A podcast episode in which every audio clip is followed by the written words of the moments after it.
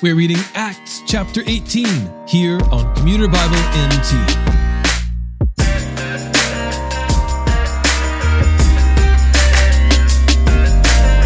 Paul leaves Athens and ventures on to Corinth, where he meets Aquila and his wife Priscilla.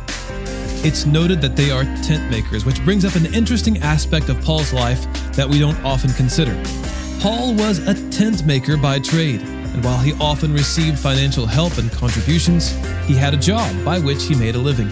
Aquila and Priscilla were also tent makers, so they became fast friends and began working together. After an initial attempt to witness to the Jews in Corinth, Paul turns away from his fellow Hebrews and instead focuses on preaching to the Gentiles there. The Corinthian church multiplies under Paul, and he stays in the city for a year and a half.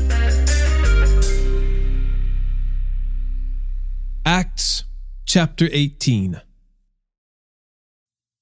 After this, he left Athens and went to Corinth, where he found a Jew named Aquila, a native of Pontus who had recently come from Italy with his wife Priscilla, because Claudius had ordered all the Jews to leave Rome. Paul came to them, and since they were of the same occupation, tent makers by trade, he stayed with them and worked. He reasoned in the synagogue every Sabbath and tried to persuade both Jews and Greeks. When Silas and Timothy arrived from Macedonia, Paul devoted himself to preaching the word and testified to the Jews that Jesus is the Messiah. When they resisted and blasphemed, he shook out his clothes and told them, Your blood is on your own heads. I am innocent. From now on, I will go to the Gentiles. So he left there and went to the house of a man named Titius Justus a worshiper of God whose house was next door to the synagogue. Crispus, the leader of the synagogue, believed in the Lord along with his whole household. Many of the Corinthians, when they heard, believed and were baptized.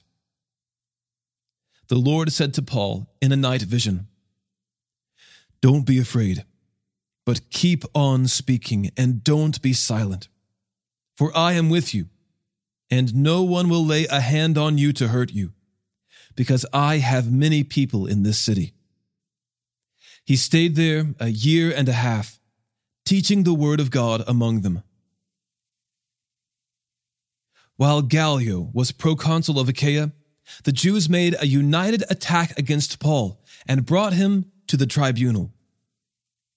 This man, they said, is persuading people to worship God in ways contrary to the law. As Paul was about to open his mouth, Gallio said to the Jews, If it were a matter of wrongdoing or of a serious crime, it would be reasonable for me to put up with you Jews. But if these are questions about words, names, and your own law, see to it yourselves. I refuse to be a judge of such things. So he drove them from the tribunal. And they all seized Sosthenes, the leader of the synagogue, and beat him in front of the tribunal. But none of these things mattered to Gallio. After staying there some time, Paul said farewell to the brothers and sisters and sailed away to Syria, accompanied by Priscilla and Aquila. He shaved his head at Cenchreae because of a vow he had taken. When they reached Ephesus, he left them there, but he himself entered the synagogue and debated with the Jews. When they asked him to stay for a longer time, he declined. But he said, Farewell, and added, I'll come back to you again, if God wills. Then he set sail from Ephesus. On landing at Caesarea, he went up to Jerusalem and greeted the church, then went down to Antioch. After spending some time there, he set out, traveling through one place after another in the region of Galatia and Phrygia, strengthening all the disciples. Now, a Jew named Apollos, a native Alexandrian, an eloquent man who was competent in the use of the scriptures, arrived in Ephesus. He had been instructed in the way of the Lord and being fervent in spirit, he was speaking and teaching accurately about Jesus, although he knew only John's baptism. He began to speak boldly in the synagogue. After Priscilla and Aquila heard him, they took him aside and explained the way of God to him more accurately. When he wanted to cross over to Achaia, the brothers and sisters wrote to the disciples to welcome him. After he arrived, he was a great help to those who by grace had believed.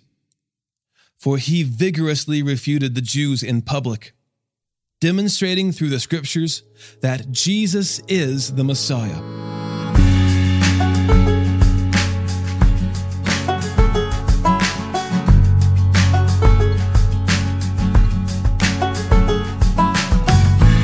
Today's episode was narrated and orchestrated by me, John Ross, and co produced by Aaron Collier and the Christian Standard Bible.